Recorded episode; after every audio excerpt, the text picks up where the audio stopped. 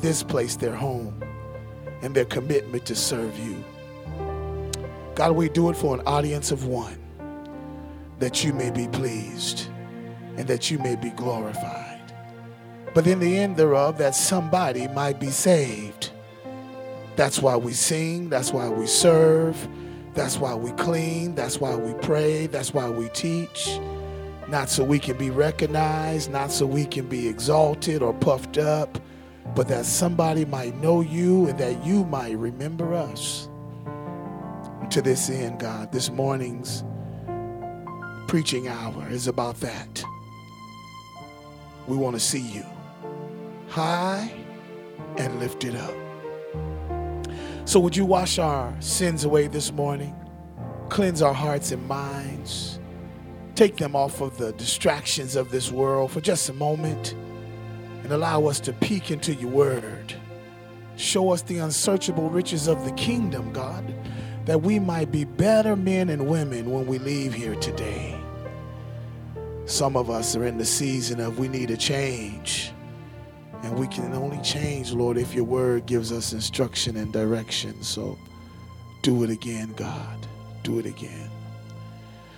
Remember me, your servant, that my feet are but clay. My sins are many, but if you wash me, I'll be white as snow.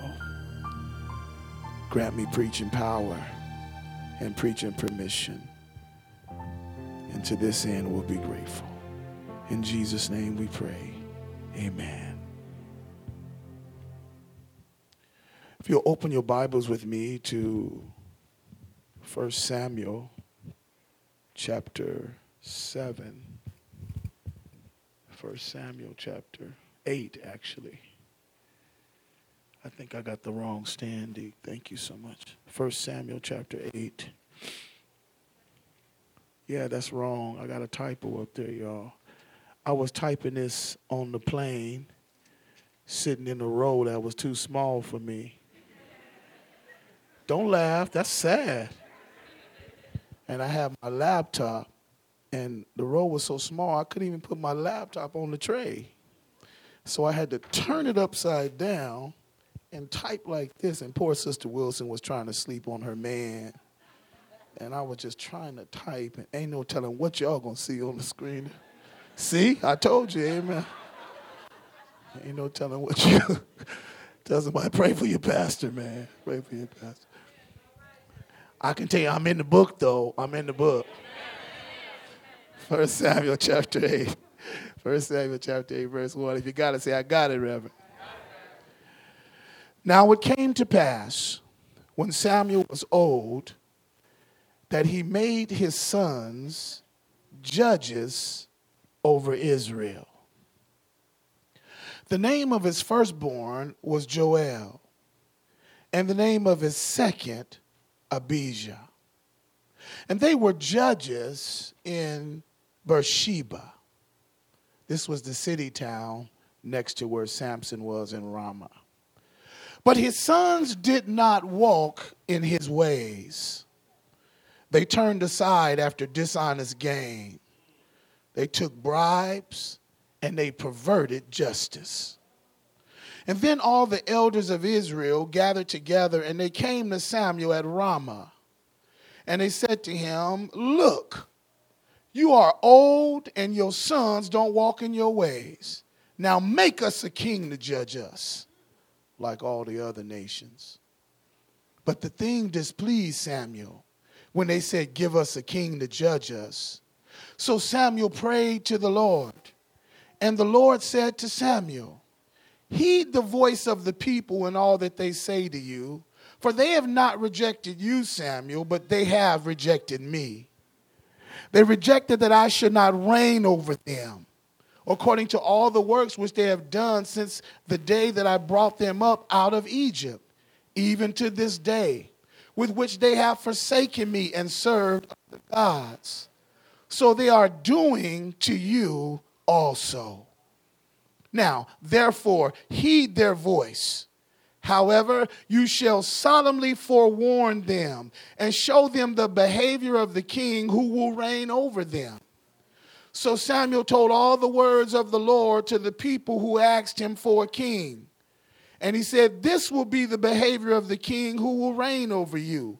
He will take your sons and appoint them for his chariots and to be his horsemen, and some will run before his chariots. He will appoint captains over his thousands and captains over his fifties, and he will set some to plow his ground and reap his harvest, and some to make his weapons of war and equipment for his chariots.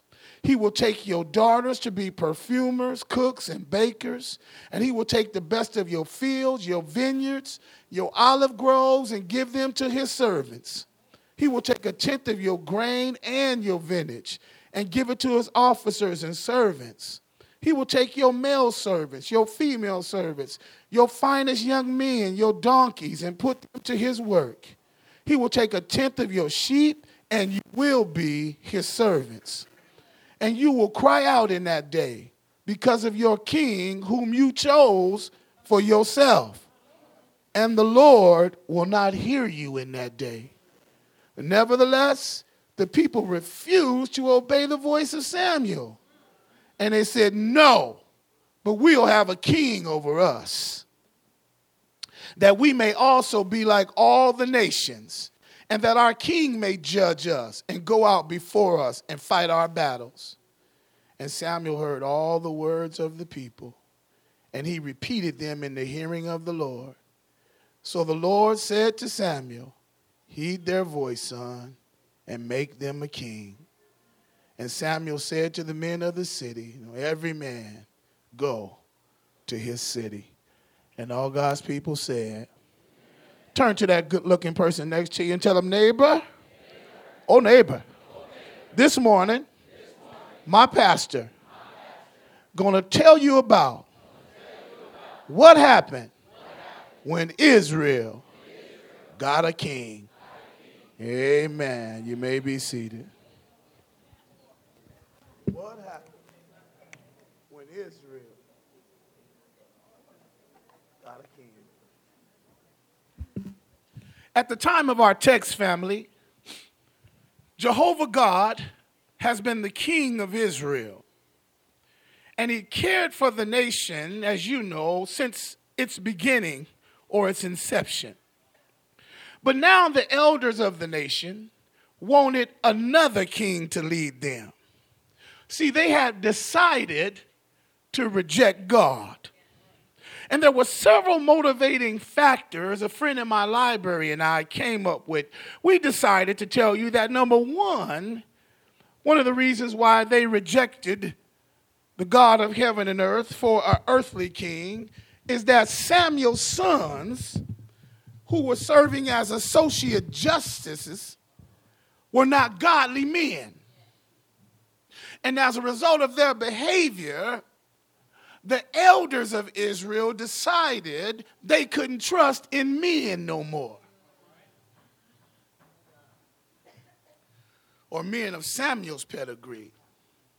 The second reason why they wanted a king instead of God since the time of the judges, the nation had always been ruled by judges, series of different leaders. And so there was always a change in leadership. They wanted a monarchy where leadership wouldn't change anymore.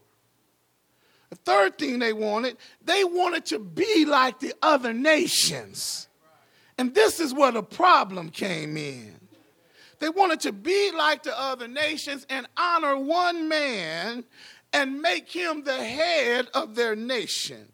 They saw other kings around them and thought their nations were powerful, thought their nations uh, didn't have to sustain threats because they had a man who was over them. So, for some reason, they felt like they were unprotected as a nation. Well, although all three of these reasons may have been good ideas to them and seem logical to them, they were foolish in reality. Why you say that, Pastor? Because God had taken care of them the whole time. And when you have God in control, you don't need no human judge. God had provided for them, not no, no man had provided for them. God had taken care of them. God had ordered their steps and had been with them through everything. But still they chose to reject God and get themselves a king. The elders of Israel wanted what they thought, brother, brothers and sisters, what every other nation had. I broke it down for you. You ready? They wanted a mortal leader. They wanted a man with limited power, somebody with limited prestige, and somebody with limited permission to rule over them. They had somebody who was eternal, but they exchanged the eternal for the mortal. They rejected God for what was temporal and temperamental. They wanted to replace God with a weak and puny man as their king. Can I turn the light on right here? Isn't it a terrible thing when God's children reject what's best and demand what's bad for themselves instead? Isn't it a terrible thing when God's children embrace what is bad and call it good? And what's good and call it bad? It's sad to see God's people decide that they want to be just like the world and then demand that God let them be that way. In our text today, Sister Wilson, love of my life, we're going to examine why did not uh, Israel want God as a king. And we're going to look at why the world became so appealing to them that they had to have what the heathens around them had. We can learn from this text today, family, that God always knows what's best for us. And He always knows what's good for us. Can I get an amen right there? I got three pieces I'm going to argue and I'm going to get out of your way. Number one, I'm going to talk about Samuel's disappointment. Samuel's disappointment. And number two, oh, they're on the board, I'm going to talk about Samuel's displeasure. And then number three, we're going to close, we're looking at Samuel's discovery. Y'all going to help me? Okay, keep your Bibles open and walk with me through the verse so you can see what I'm seeing. The text says in verse 1 Now it came to pass when Samuel was old, okay, he made his sons judges over Israel. Some say he did this because he was no longer able to make the circuit journey to hear cases, so he appointed his own sons that he thought had his ministry at hand. The firstborn was named Joel, the second was Abijah, and they were judges in Beersheba. But his sons did not walk in his ways, daughter Carrie. They turned aside, rather, after dishonest gain. And they took bribes and perverted justice. They wasn't raised that way, but the money got to them. Can I unpack it? When we come to this text, we discover, look at this, that Samuel, first of all, is an old man now. And time has brought about a change the fruit of his ministry has gotten rotten. And his own sons that he trusted with the ministry have turned out to be a disappointment to him. The text says that he put them in a position to serve God's people, but instead they became evil and messed up his ministry. See, according to the text, they had gotten corrupt and gone after the money. And according to the text, they messed up his name and misused and abused the office of the judge. And according to the text, they trampled on his authority that he had invested in them as their overseer, their father, and their leader. Sometimes your kids will go crazy, y'all. And they'll do things that you ain't never taught them to do. Come on, good parents, talk to me in here. Am I right right here? I know why they do it. Can somebody say why, Pastor? Everybody got a sin nature. And if you ain't careful, your sin nature will make you misbehave. Look up and down at your neighbor and say, Yep.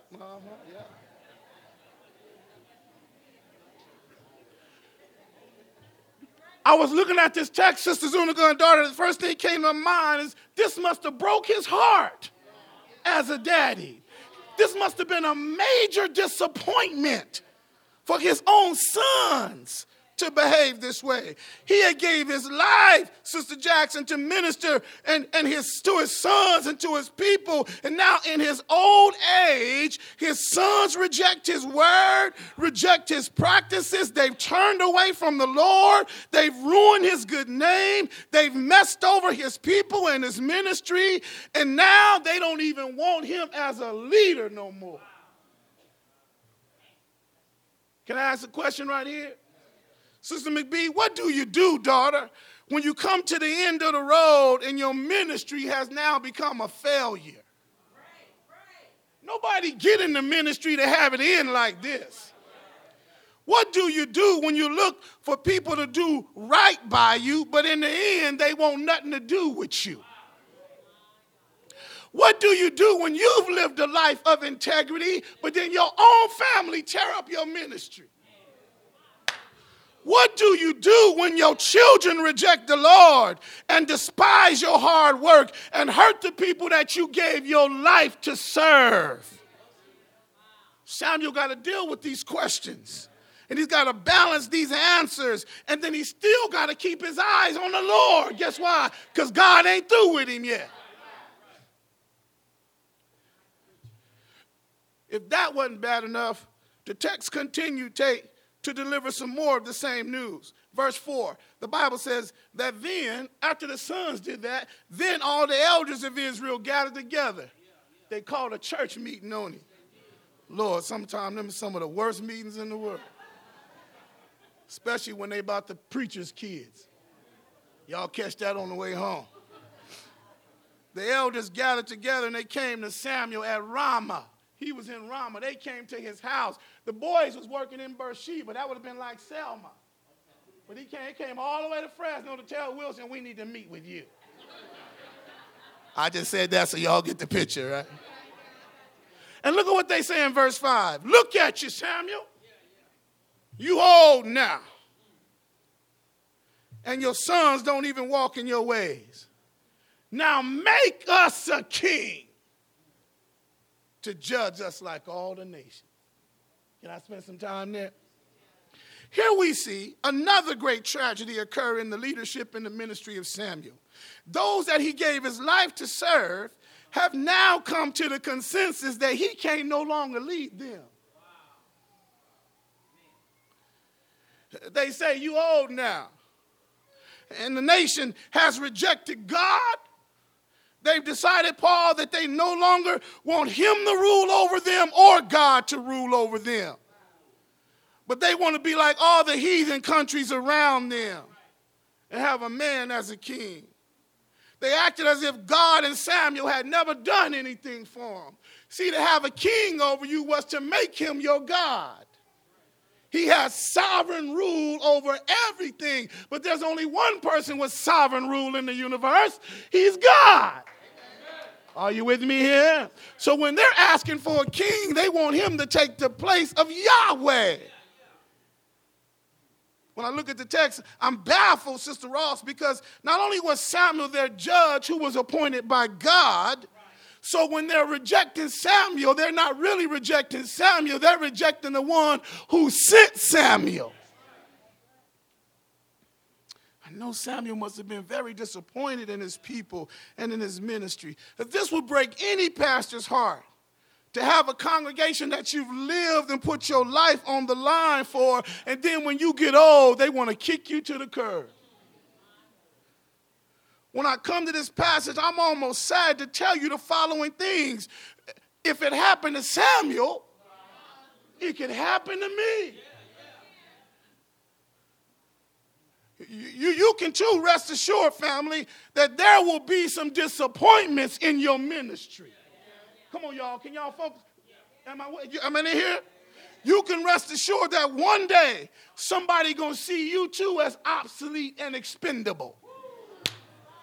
I know I'm right because we do it to our grandparents now.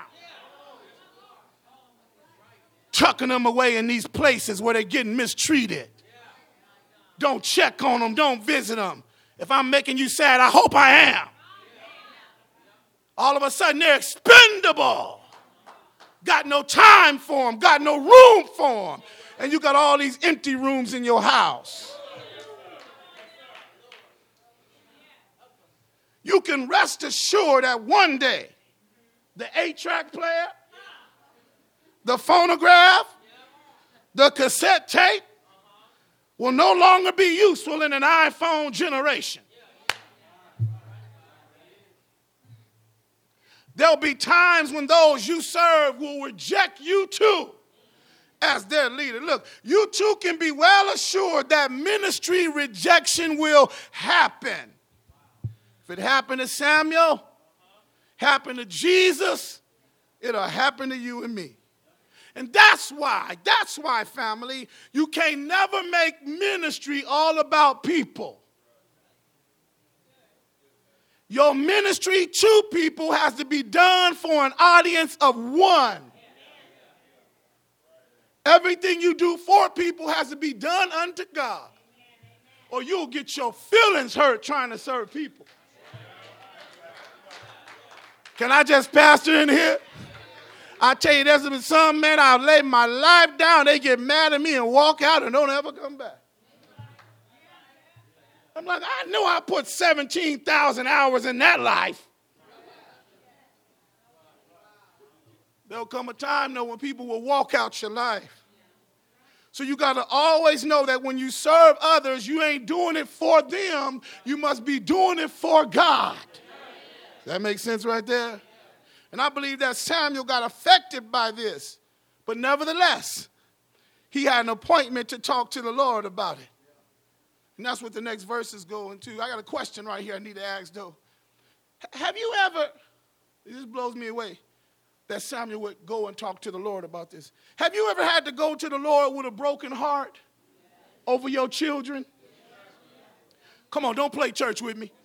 Have you ever had to go to the Lord with a sad countenance over somebody that you were discipling and they turned on you? Have you ever had to tell the Lord about the one you love who all of a sudden wanted nothing to do with you? Have you ever had a broken spirit because of rejection? If you have, then you can relate to Samuel today. You are Samuel, and Samuel is you. Samuel had to come to the point where I got to tell the Lord about these people, and now they don't want me and they don't want him. And I've come to discover in my few 26, 25 years of doing this that sometimes, man, ministry will just break your heart. Ministry will cut out your heart. Ministry will throw your heart on the ground, Zuna then trample on it and stomp on it. Sometimes ministry will straight out hurt you. But nevertheless, if you live for God, you've been called to serve. So, Samuel, in this text of Israel asking for a king, number one, he experiences disappointment. Number two, he experiences displeasure. Y'all in here? Look at verse 6 with me. The Bible says that after they said this to Samuel, verse 6, the thing displeased Samuel when they said, Give us a king to judge us. And look at that. So Samuel prayed to the Lord. And the Lord said to Samuel, Watch this. Heed to the voice of the people and all that they say to you. Huh? That's what I want the Lord to say. I got this, son. I'm going to take care of them. They didn't mess with you for the last time. Amen. I want him to step it. Come on, y'all looking at me funny. Y'all had the same prayers. Those get them, Lord prayers, you know. Am I right, Sister Red? Am I the only one praying them prayers? To get them, Lord prayer. All right, I just, as we say, tell the truth and stay in the Baptist church. Amen. Samuel prayed to the Lord. Look at verse 7. And the Lord said to Samuel, Heed to the voice of the people and all they say to you. And then look at this. He says, Brother Grady, for they have not rejected you, Samuel, but they have rejected me, that I should not reign over them.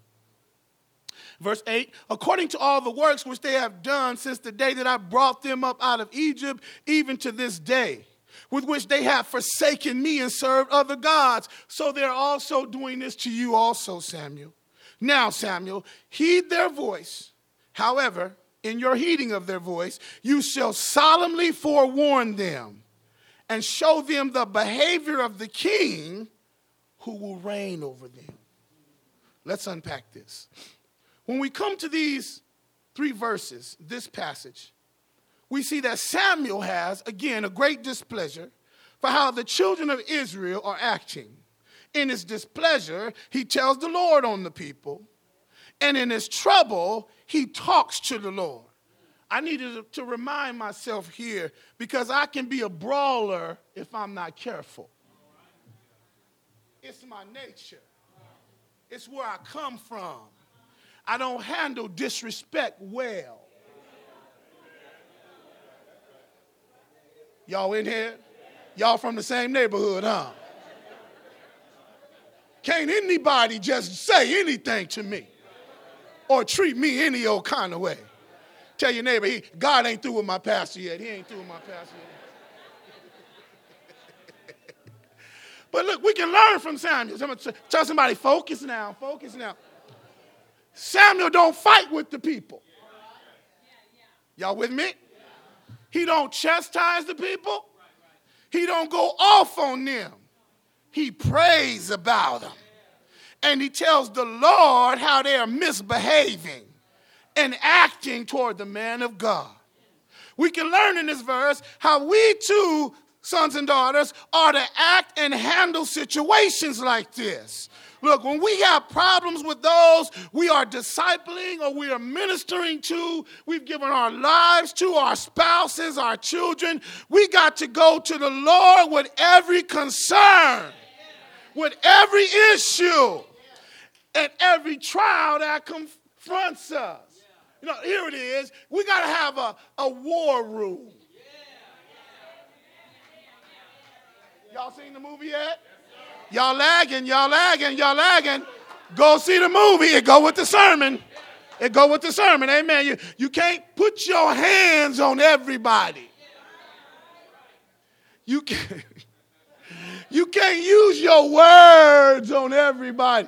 You got to go to the Lord if you really want to win. Am I talking to you? The Bible says that the Lord answers Samuel's prayer, but he doesn't change the situation.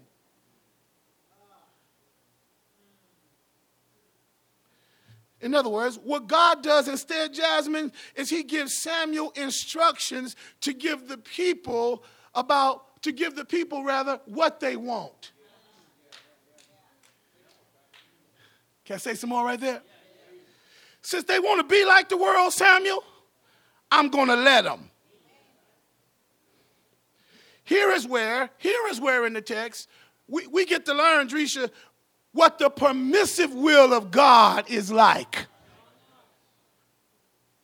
In other words, this decision is not what's best for them, it's not what will help them or bless them, but it's what God ordains and is going to give them.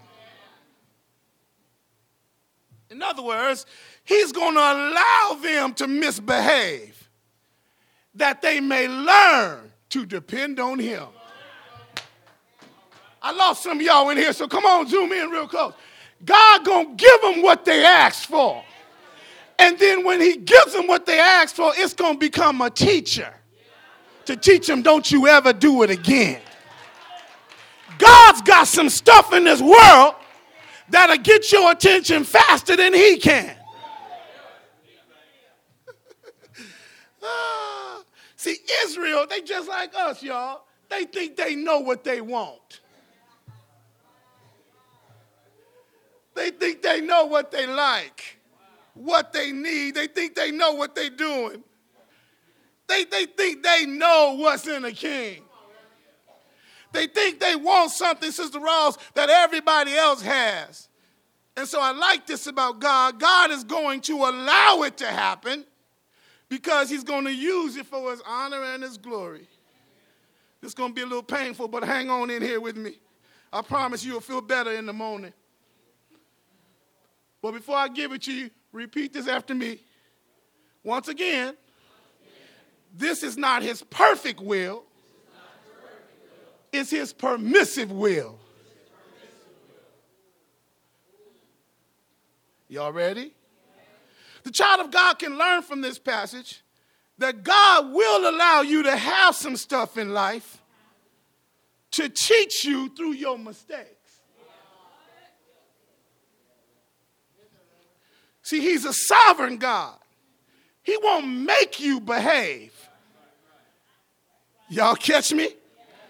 He will allow for you to make some mistakes and exercise your freedom of choice. However, you should be aware that when you choose the world over him, your choice is your choice. And your mistake will be yours to live with. You can't blame God for the choice you made.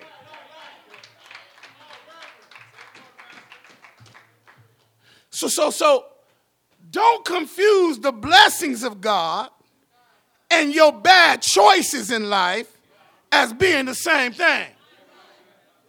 Because they're not. Just because he elects to not stop you from doing something don't mean that he's blessed you of giving you permission to do it. I know y'all want some specifics, so I'm coming. I'm coming.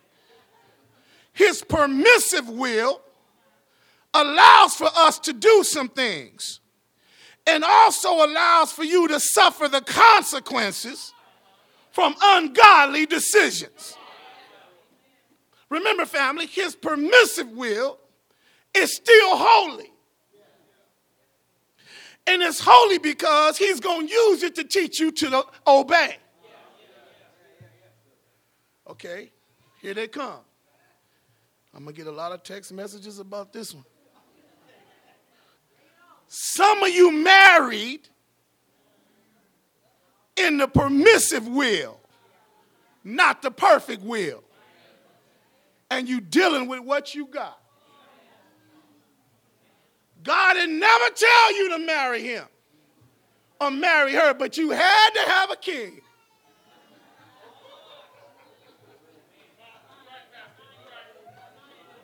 Quiet in this house today. Can y'all handle it? Some of you are parents today because of a permissive will, not a perfect will. Babies outside of marriage ain't God's perfect will. But you had a baby because He permitted the baby to live. But the pain and the suffering of being a single parent was not what God had in design for you.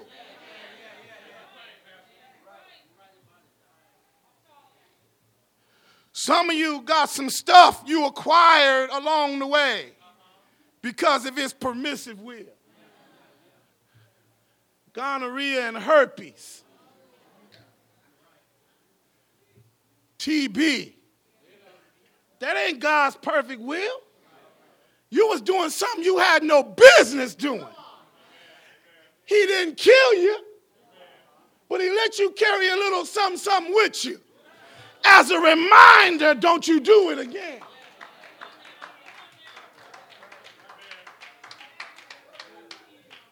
Come on, choir, I need your help, man. You know what I like to say? Hey, say amen right through here so they think I ain't talking about you. Amen. It'll feel better. Amen. It'll feel better. Some of us, some of us, Reverend Tong, are going to take bad memories from life to glory because we earned them in the season of his permissive will and not the perfect will of God. We could have obeyed him, but instead we gave in to the temptation and the sin and the lust of the flesh. And now you earned what you bought. So Israel's asking for a king. Samuel intercedes because his heart is broken, and God said, Give them what they asked for. Tell them how a king is going to treat them. Point number three Samuel's discovery. Y'all still love me? Y'all still going to say amen? Tell somebody, don't make it up. Look it up. Samuel's discovery. The text says in verse 7 And the Lord said to Samuel, again, heed the voice of the people and all that they say to you, for they have not rejected you, but they have rejected me. I've read that 7, 8, and 9. Now heed to their voice. Verse 9. And you shall solemnly, here it is, forewarn them and show them the behavior of the king that they want. God's trying to warn them about what they're asking for. I could cut across the field, but I'm not right here. Has God ever warned you about what you're asking for? He's come to you in your dream or something and show you, you better stay away from her. Don't you, don't you connect with him?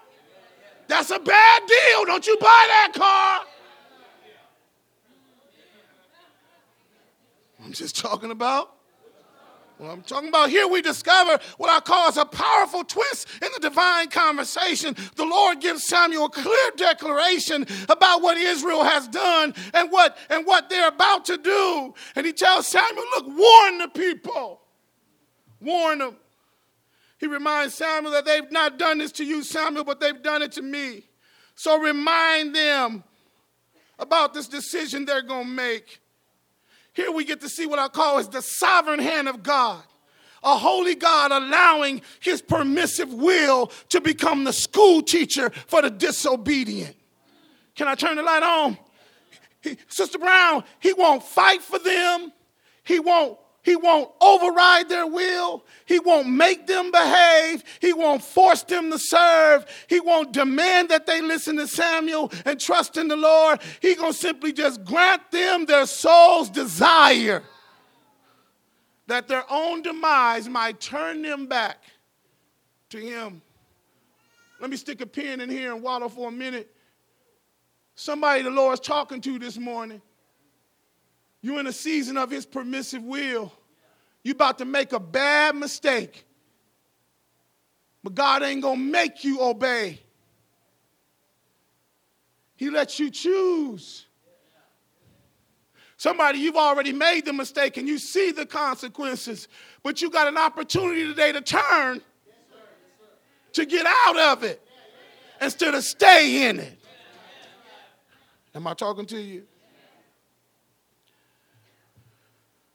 Verse 10, the Bible says, So Samuel told all the words of the Lord to the people who asked him for a king.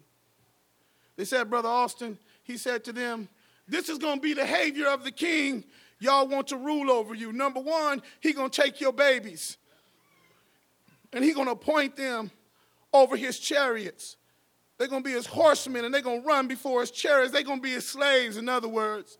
Verse 12, he's going to appoint captains over thousands and captains over fifties, and some are going to plow his ground and reap his harvest and make his weapons and of war and equipment for his chariots. He's going to rule you guys with an army. That's what he's saying. He's going to take your daughters, and they're going to have to work for him. They're going to be his perfumers and his cooks and his bakers. He's going to take the best of your fields, the best of your vineyards, and your olive groves, and he's going to give them to somebody who don't even deserve them, his servants.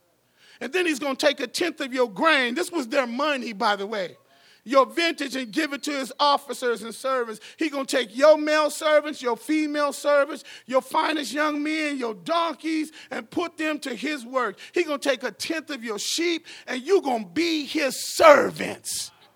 But you want a king. And you're gonna cry out in that day, Israel, but your king, whom you for uh, for you for your king, because of your king, rather, whom you have chosen for yourself. And the Lord, this is what's scary to me will not even hear you. Well, let me get ready to land the ship. Let me tell you this. According to God's word, an earthly king was going to take all their property. An earthly king was going to take their children. An earthly king was going to take their money. An earthly king was going to take their livelihood and make them his servants. And in the end, they were going to cry out to God, but God was not even going to listen to their prayers. What a tragedy. It's a tragedy because if they had only stayed with God, they could keep their wealth, they could keep their property, they could keep their families. keep their treasures, keep their livelihood, but they wanted another king. What a tragedy. If they had stayed with God, Garcia, and kept him as their king, they could keep their security because he would keep on taking care of them, serving them, helping them, blessing them, working for them, loving them, promoting them, covering them, fighting for them, going before them, handling their fears, troubles, trials, and tribulations. But they wanted another king. What a tragedy. If they had just stayed with God as their king, they could keep the one who could handle their ups and their downs. If they just stay with God, they can have somebody who would be faithful even when they're faithless. If they just stay with God, they can have somebody who was steady when they were unstable. When they are insecure, he could be trusted. When they are fearful, he would be fearless. When they were unsuccessful, he would be successful. When they couldn't trust anyone, he could always be trusted. But they chose another king. I got to leave you now. But if there's anybody here today that's chosen the wrong king, make a change today if you've chosen a man over God, or a woman over God, a career over God, or ghetto fame over God, I want to warn you today about trusting in earthly kings.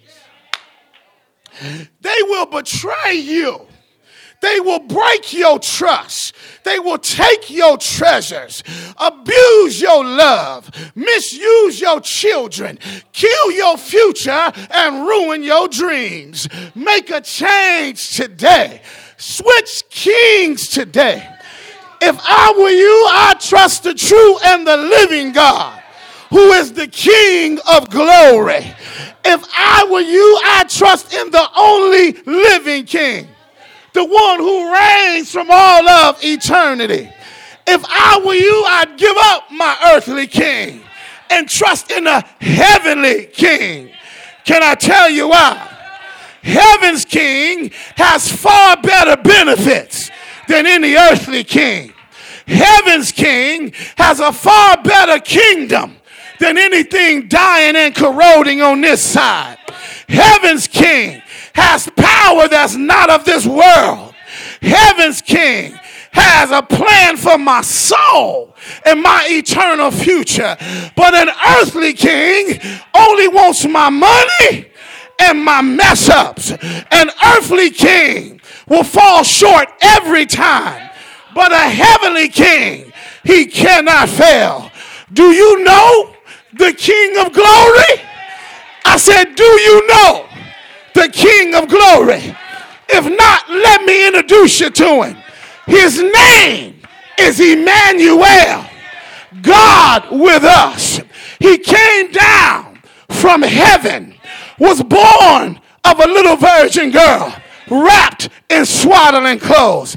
He's the only king that transferred rule and reign in two worlds. He was born a king and then born again a king. Are you in here now? He rules in the universe and then ruled on earth at the same time. He's the only king that was shown up born in royalty. Didn't come from the bloodline of a human man, but his father was always a king. In fact, he has no beginning and he has no end. This king has royal power. This king has sovereign authority. This king could say the word and the blind would see. This king could say the word and the deaf would hear. This king could say the word and demons run and hide. This king could say the word and rivers and oceans would part. This king could walk on water and calm the sea. This king fed 5,000 with two fish and five loaves of bread. This king could speak to diseases and command them to go away. This king got power over death and raised the dead back to life. This king had power that the world never seen before. Can I call roll right here? One day displayed his power. He said, I got so much power, I'm going to lay down my life. And if I lay it down because I'm king, I'll take it up again. And then that king marched up a hill called Calvary. And out on the cross, my king stretched high with a crown of thorns on his head died in a kingly position, died with nails in his hands, died with nails in his feet. When the king died, the earth went into confusion. Hell got happy and heaven went into mourning. When my king died, the sun refused to shine.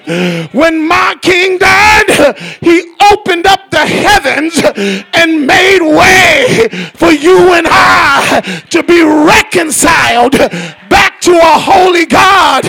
When the king died, he changed everything. But I'm glad to tell you, he had to die. He had to die to purchase my sins, to purchase my transgressions, to fix it so I could be back in relationship with God. The king died, and I'm glad he died. He died. Didn't he die? He died. Didn't he die? but death couldn't kill him. I heard he descended into the grave and being the king himself, he stepped into hell, took the sting out of the grave and victory over the dead and raised back to life early Sunday morning. You know why he raised? He was the king, and the king had all power. The king had all power of heaven and earth in his hands. Now, that's my kind of king. I don't need a king who can't fix my worries. I don't need a king who can't handle my fears.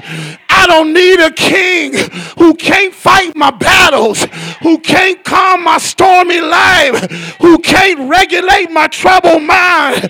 I need a king who'll walk with me, who'll talk with me, who will tell me that I'm his own. He's a good king. Can I call roll right here? He feeds me when I'm hungry. He clothes me when I'm bare. He helps me when I'm confused. He turns me up and keeps me straight. He's a good king. He takes care of me. Save me from sin. Save me and see me to glory. Call my name. Put it in the Lamb's book of life. That's the kind of king he is. Do you know him today? Is he your king? Do you love the king? Will you serve the king? Somebody say, yeah. Say, yeah. Say, long live the king. Listen, I'm going to close when I tell you if you got the wrong king, get rid of him today. Fire that king and bow down to the one who has all power of heaven and earth in his hands. Give the Lord some praise today in his own house.